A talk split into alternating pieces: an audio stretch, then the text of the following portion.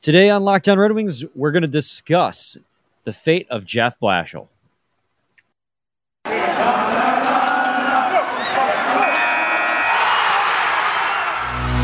Your Locked On Red Wings, your daily podcast on the Detroit Red Wings, part of the Locked On Podcast Network. Your team every day.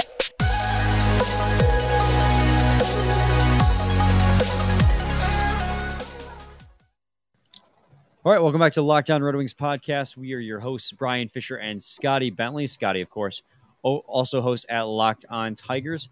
Thanks for making us your first listen every single day. We are free and available on all platforms, including YouTube. Make sure if you want to check out all the neat visuals we put on the screen, like the hockey heat map and the hockey stat card, the impact cards, head on over to YouTube. We try to do uh, a, a pretty good description, Scotty, as best we can for those who are listening on Spotify and Apple, but nothing beats just seeing it on the screen.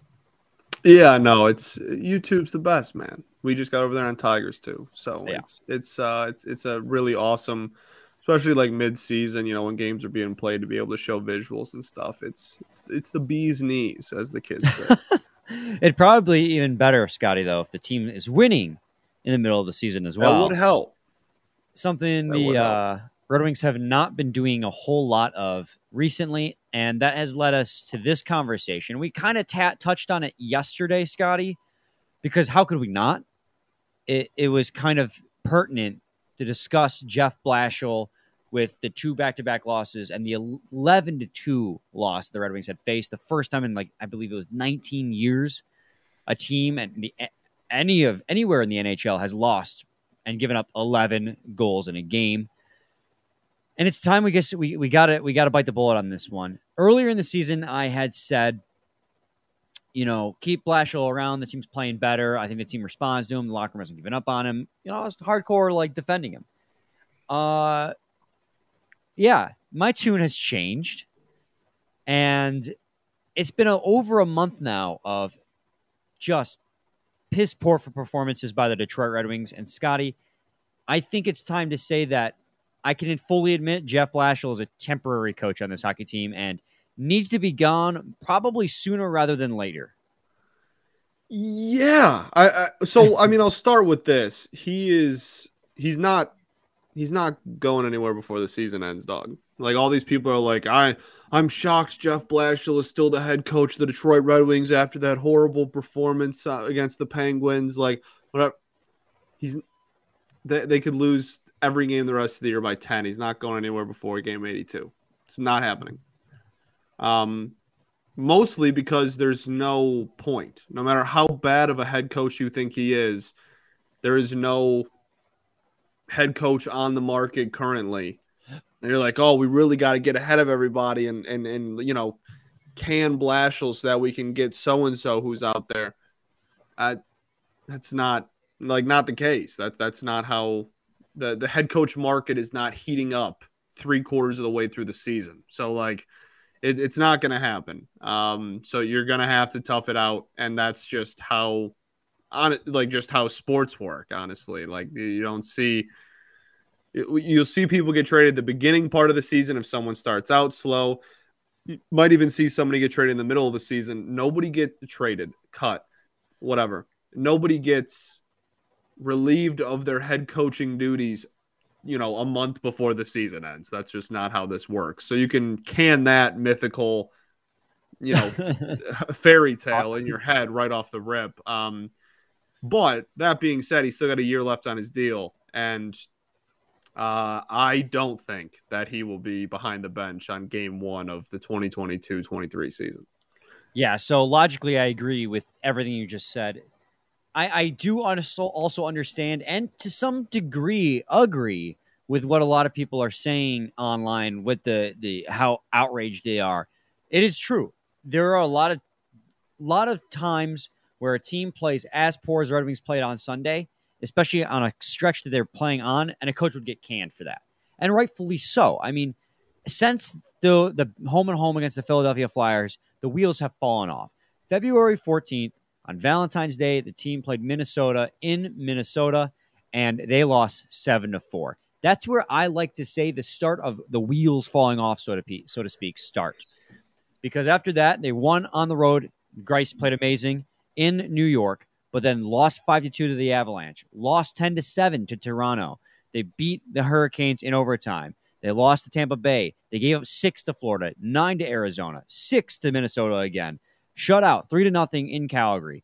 Lost 7 to 5 in Edmonton. Shut out the Vancouver Canucks. Lost 4 to 2. You go down the list. You go down the list. You go down the list. You finish on 11 to 2 loss to the Pittsburgh Penguins. so it's not just a Pittsburgh Penguins loss of 11 to 2. It's not that's not the outlier. I mean, giving up 11 goals I guess could be considered an outlier, but you've given up 10 goals in the season. You've given up 9 goals in the season. You've given up 8 goals in the season. It's not a one-time thing. So to say that people are out of line, not saying you were, but I, am definitely not going to say people were out of line for calling for Jeff Blashill's head because I, am going to admit it. Last night or after Sunday's game, I was in the same mindset. I was like, "This is it. It's it's got to be done." He's got to be gone. And this is coming from a guy who, you know, after the improvements we saw from the team this season, was like, hey, you know, maybe Yzerman made the right decision keeping him around. And maybe Yzerman did make the right decision in keeping him around, too. That argument is there, too. And that's probably why he's going to be behind the bench until the end of game 82, because the team's not ready to compete again. And you've made this argument before, Scotty, too, where you say he's a great transitional coach. He's not the coach for when and he was I mean he was the coach when they're tanking. So I don't want to put words in your mouth. So I apologize if I'm doing that. But he he was the coach while they were tanking, and he's the coach through the rebuild. But when this team's ready to compete, then they get a new coach. And maybe Yzerman signed him to the extension because the team just isn't ready to compete yet. And maybe that's the reality that we have to we have to face. Yeah, no, I mean it's it, first off, I, my my it's not going to happen was not that it's not justified or deserved. It just doesn't oh, make oh, yeah. really any any logical sense at the moment. Like I, I want him gone too, but it's just it, we need to can the the crazy hypothetical that it's going to happen in the last month of a season. And- um, but the the interesting thing is yes, that has been my argument throughout really his entire tenure. Uh, Nolan and I had this conversation probably a year ago about, uh, oh, you know, is, is should Blashill come back? And you know, it was before the extension, and we had a conversation about it. And um, my whole thing was always that it was always, when have you ever seen in any sport a head coach, manager, whatever? be the head coach at, at, at the start of the rebuild, like before they even started trading people away. Like like the team's a, a playoff team still. Playoff team. I mean, they made it. They made the playoff, and, right? and then and then trade, eh, like start the rebuild and trade everyone away, be horrible, then build them back up, and then still be the head coach slash manager slash whatever sport when they they make the playoffs again. When have you ever seen that? It doesn't happen. And we, we, like to think as Red Wings fans that we are kind of outliers to some rules. This is not one of them. Uh, and it's it's so rare that I'm not even sure I can really remember a, a, a relatively modern time in which it, it, even has happened in any sport. Uh, just going through playoff full rebuild competitive again is just unheard of. And I, I think that he was a fine guy to to carry the bridge, like Red Wings fan, you know, through the system, whatever, you know, had a couple of playoff berths early on in the tenure. Won a Calder championship. Right. He, he's a he's a fine fine guy to to have in as as the you know the man behind the bench when uh, when we're losing a lot and and we were always going to lose a lot. But I I think it's I mean we'll get into the rest of the episode. We'll talk about why, but I, I think it's it's pretty uh, at this point hard to defend him and and say that he is the guy that is going to be behind the bench when we're making cup runs again. Yeah, and, and we're going to continue to talk about this too um, through segment, segments two and three. I think this whole this this whole discussion deserves a whole episode just to itself because this is, this has been coming for a while now. For over a month, we've been brewing on these feelings and we've been holding off, holding off, and here we are now.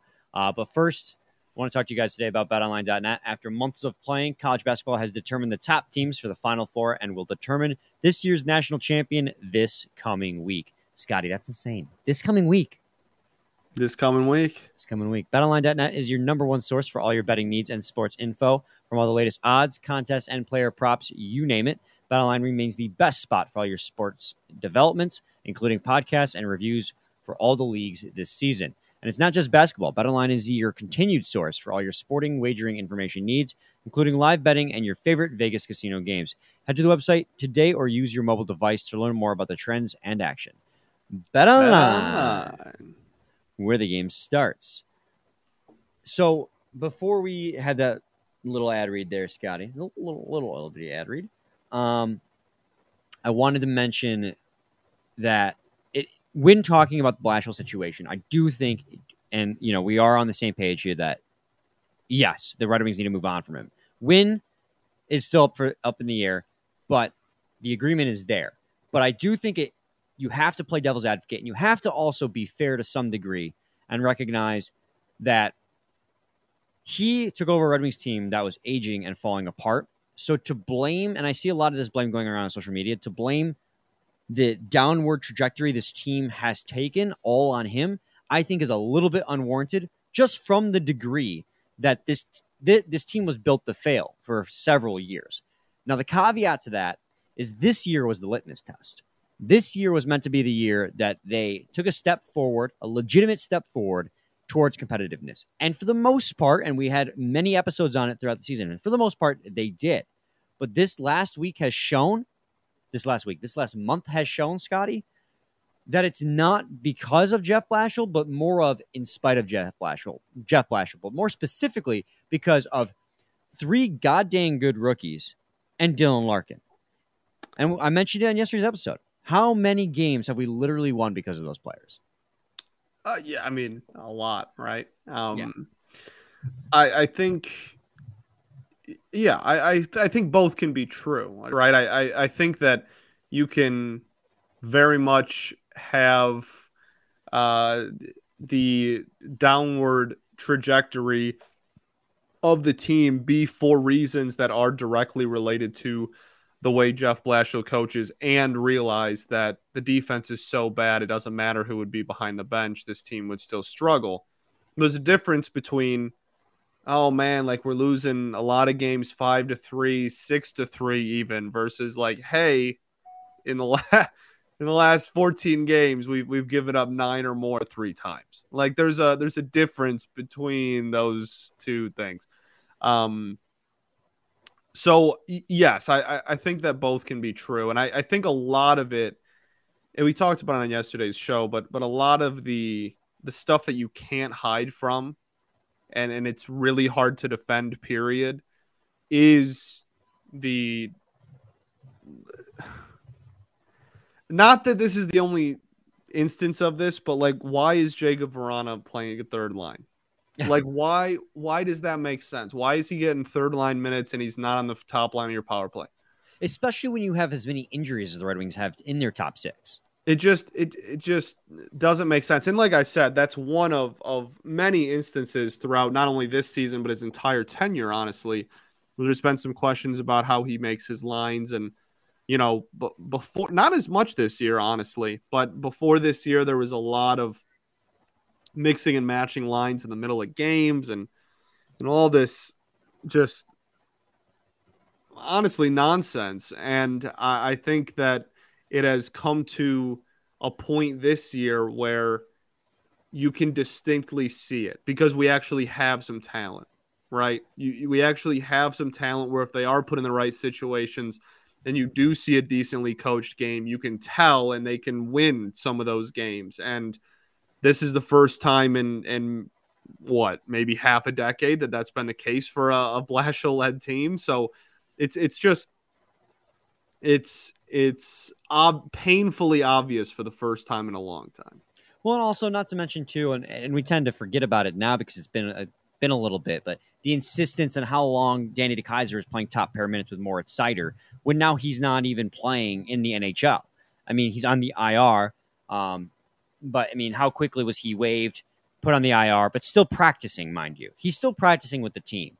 So, how quickly we went from Danny DeKeyser top pair to him not even playing at the NHL level at this point. And we were saying all season long, why is he playing top pair? Why is he playing top pair? Top pair. So there's been head scratching question marks all the way through this entire tenure of Jeff Blashill. And it's, it's, it's, it's like you said, it's accentuated this season just by the fact that you got have guys like Jakub Vrana playing third line. You had guys like Danny DeKeyser playing, you know, top line minutes. You had Adam Erne playing second line. We've had Michael Rasmussen playing top line. Last year, you could make the argument Michael Rasmussen had to play the top line because so many of our top six forwards, like Larkin and Bertuzzi, were injured. This year, why was Rasmussen playing top line minutes when Vrana's available? When even hell, Zadina is available. And that's not a shot of Michael Rasmussen, but that's above his depth. That's not where his his ty- style of play is usually utilized or should be utilized. So why is he playing? Why is Oskar Sundqvist, who's been historically a bottom six forward, playing top six forward minutes? And I I understand Robbie Fabbri's injured. I understand that he's got torn ACL, but those aren't your only options.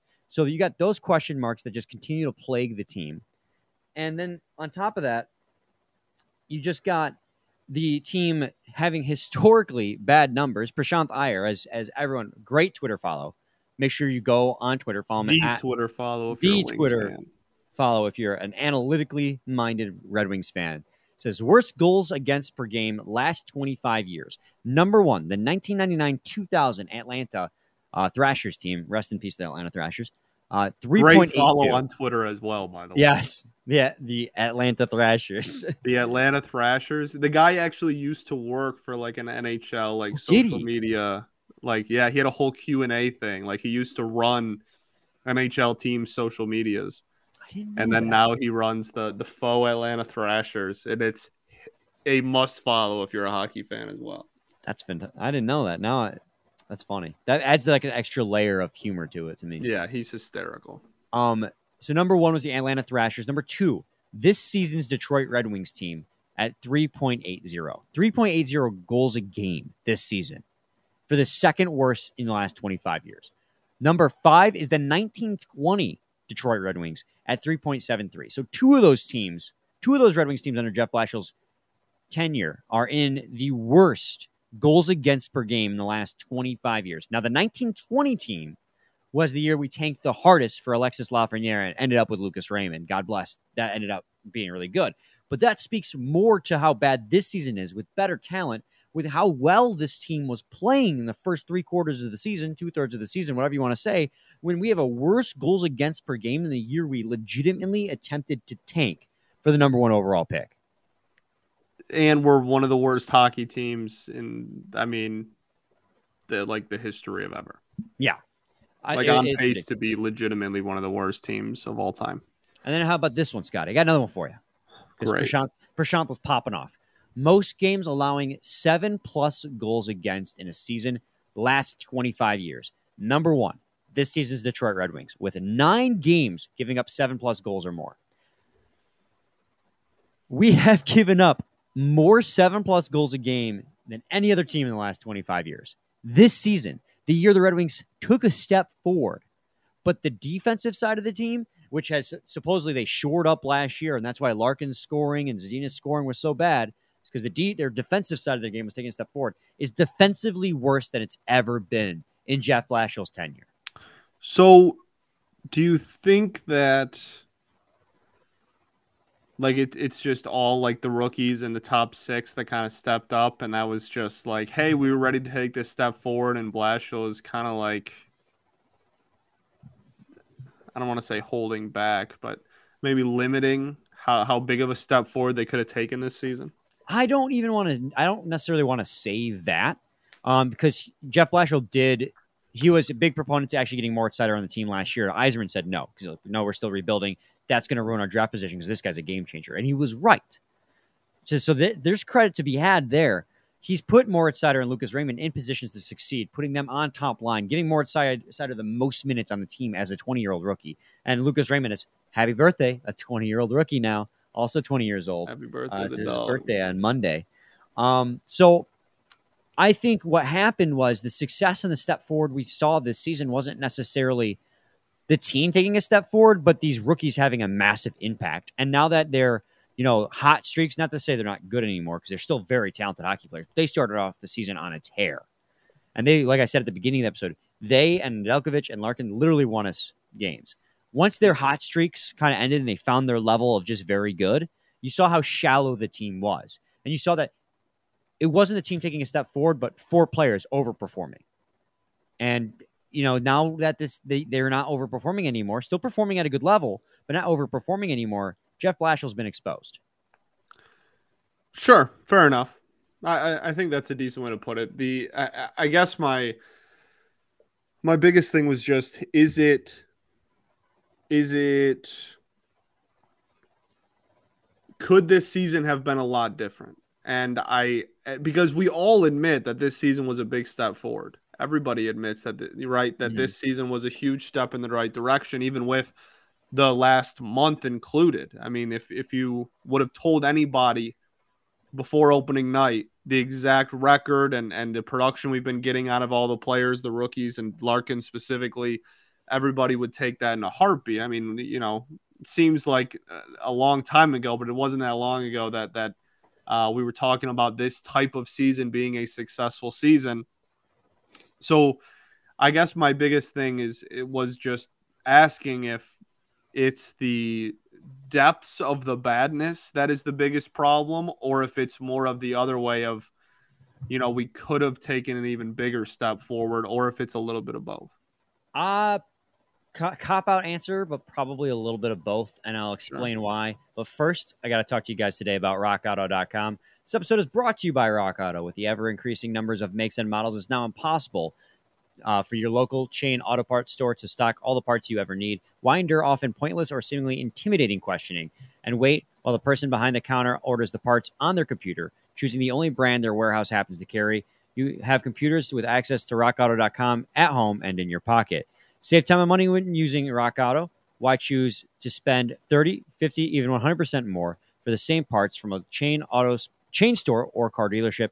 Rock Auto prices are reliably low for every customer to have everything you could need brake parts, tail lamps, motor oil, and even a new carpet.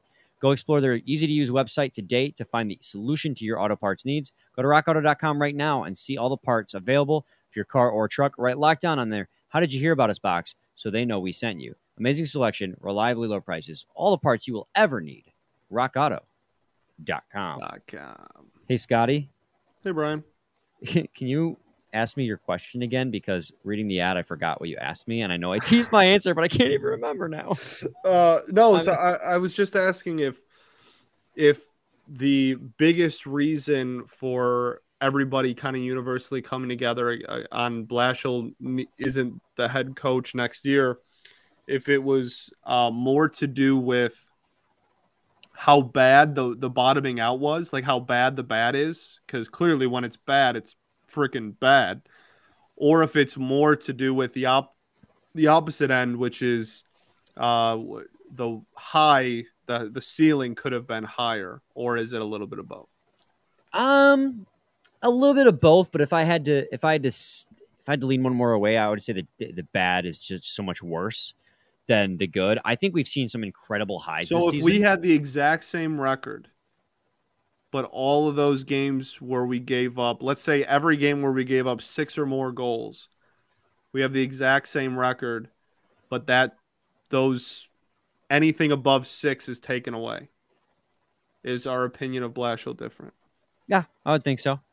I, I would think without these embarrassing, like you expect, uh, this team's not complete yet, and we know that. So you expect a higher amount of losses still than wins. I, I think even when we were talking about making the playoffs at one point, it was more so not. We were even talking about like maybe they could squeak in if they could just continue to play at this incredibly high rate. So you expect losses to some degree. You know, you expect to lose these games against you know Tampa Bay and expect to lose these games to Pittsburgh, but you don't expect to give up 11 goals to Pittsburgh. You don't expect to give up seven goals to Toronto. You don't expect to give up 10 goals to Toronto. You know that it's it's the, these horrible losses where the team comes out flat and then it just never recovers after having a good game against a good team the night before that just speaks way more about where this team is at rather than the games where the players are playing out of their minds. And we, like I said, we've seen some incredible highs, and I think we're going to get more of those highs as it comes, and that's where we say we see the step forward. Like we see what these young guys are, ta- how talented they are, and what they can do. But when you see these these games where the entire team comes out not ready to play, and they give up 11 goals against, you it, that I think speaks more to the coaching than the games where you squeak out an overtime win against the Carolina Hurricanes. You know what I mean? Sure. I I think in the way that I asked the question, I think that same record, same everything, just goals against per game capped out at six. I I think I don't think it changes everybody's opinion of Blash. I think people are maybe it's not as loud and it's not as you know rioty and, and pitchforky, but like it's I, I think that it's I think that that opinion would still remain, and I I think that people were already kind of getting close to the end with him. I mean, people I, have been there for a couple years, right? Like pe- people were already not super pumped about the extension as is. Now there are a lot more defenders back then as well, but I mean, it was already not a universally loved extension as as, as it already stood, and um, I think that if our record was our record, and and we even lose all the games like that we actually lost, the you know it's it's it's not only were they all like did we have the sprinkled in nine plus gold against game but there were some streaks in there man. Like yeah. like rough streaks and and like six goals against is still a hell of a lot. It is. And, no. and you can still have a pretty pretty horrible uh defensive numbers with with that. So i i think i think it's less intense maybe. And like i said a little less like pitchforky but uh, i i still think that that people are, are pretty much done, man. I think I think people are pretty. I think it would have taken like a 500 or better season to change anybody's opinion. So, I, I, think with the record as it stands and the trajectory we're headed, uh, I don't I don't really think. While while it's bad, and I acknowledge that it's bad, I don't really think that like the tipping point is oh, but we gave up 10 sometimes. I think it's a, a much broader body of work for a lot of people. Yeah, the, the giving up ten sometimes is like the salt in the wound. Like it's you already got a gash exactly. going on, and it's like exactly. oh now you could like you're leaving no doubt. Um, so the question I have, I guess we can end off on this, and I I, I want to ask you this, Scotty. You're weighing the pros and the cons of coaching, firing him, and you've already made your statement. You think end of the season, then fire him. But the pros and the cons to you have to always think of one player development of players on the team already, and also the long term plans of this team. So obviously, Yzerman signed him to a two-year extension. So the intent in mind when you sign somebody to an extension is to have them play fulfill that contract. But with how this season is ending and how brutally awful this season is ending, you would think that mm, he doesn't make it past this season. But is a coaching change waiting and not sorry is coaching change at the end of the season, not having fulfilled next year, really the best choice in terms of the long term plans? Do you keep a coach like Blashill around another season to get another high draft pick? Or on the other end, there have been teams that have met, and you made your argument already about not firing a coach three quarters of the way through the season, and I agree with that. But playing devil's advocate, there can be an argument to be made that firing a coach at any given point can revitalize a team, and we're not competing for a playoff spot. But you saw it with the Oilers and you saw with the Vancouver Canucks. They fired their coach, brought in, they, they just spun the wheel of the, the, the hundreds of head coaches that just keep getting new jobs in the NHL. And the Canucks landed on Boudreau. Right. And both those teams are playing fantastic right now, or much better, much improved. Where yeah. do you lie with Blashill? Where's the where where's the sweet spot? Uh, unless you only do it if you're bringing in the guy that is going to be the coach of the future. That's the sweet spot. You don't bring somebody in for a month and then change the coach again for these guys in, in a month and a half when the season ends. That's preposterous. And that's why he's not going to get fired. But if you, the guy you are bringing in to replace him, is the guy and is the guy that everyone in, in that front office is 100% convinced this is our head coach for the next three, four, five years, sure, go right ahead. The earlier, the better you bring that guy in. Absolutely. I, I have no issue with that. I have a huge issue with changing head coaches every four weeks. So, uh, yes, if the sweet spot is, I guess the the long term opinion of whoever you whomever you are bringing in, that is the the sweet spot, and that is the question. If it's the long term guy, then do it today. Do it right now. Do it before we throw this episode up. Great. but if if it's oh we just want a placeholder, there's no point in placeholdering someone else when you have a, a guy that, like him or not, he's been a lot of these dudes' coaches their entire. Re- well, he's been all of their coaches for their entire Red Wings tenures, and and several other coaches for for most of their NHL tenures. Well, and also too, and I made the point just because teams have done it and it, it, it is an option. But I agree with you. It would make no sense to fire Blashill now at this point with 15 games left because what do you gain by doing that? If the team gets revitalized, it made sense for the Oilers and the Canucks because they were trying to make the playoffs. Correct. And now, at least the Oilers quite possibly will, probably will, because they have a coach who's utilizing their players better. Red Wings aren't in that position. So getting a new coach in who's going to make your team play better is going to ruin your draft position. I know that's a, a cold business business style mentality to have, but that's the reality of the league. At this point, they're out of the playoffs. You want the best draft pick available to make your team better in the long term. And firing Jeff Blashill now doesn't achieve that. It's gonna so it's gonna be a brutal last 15 games. Now I agree with you. If they can find their coach of the future in this offseason, definitely pull the trigger. But there's no coach right now in the current, you know, cycle of all the coaches that keep getting new jobs that I want. There is right, and that's why you have to wait till the off season so that yeah. everybody in across all the different leagues on the planet can be on an off season together. And Give me an Igor Larionov. Let's go. People want it. Why not? Just try. But see, and I say that half jokingly, but Jon Cooper of the Tampa Bay Lightning was plucked out of, you know, I think USHL. He wasn't an NHL head coach. You know, uh, Jeff Blashill was he was a coach that it's the only NHL team he's been with. So it's hit and miss. But I'd rather take a chance on a guy that is unproven than go with one of these mediocre head coaches that you can survive on for five years, not win anything, and then move on from. Correct. I agree. That's a conversation for a whole nother day, honestly. Yeah.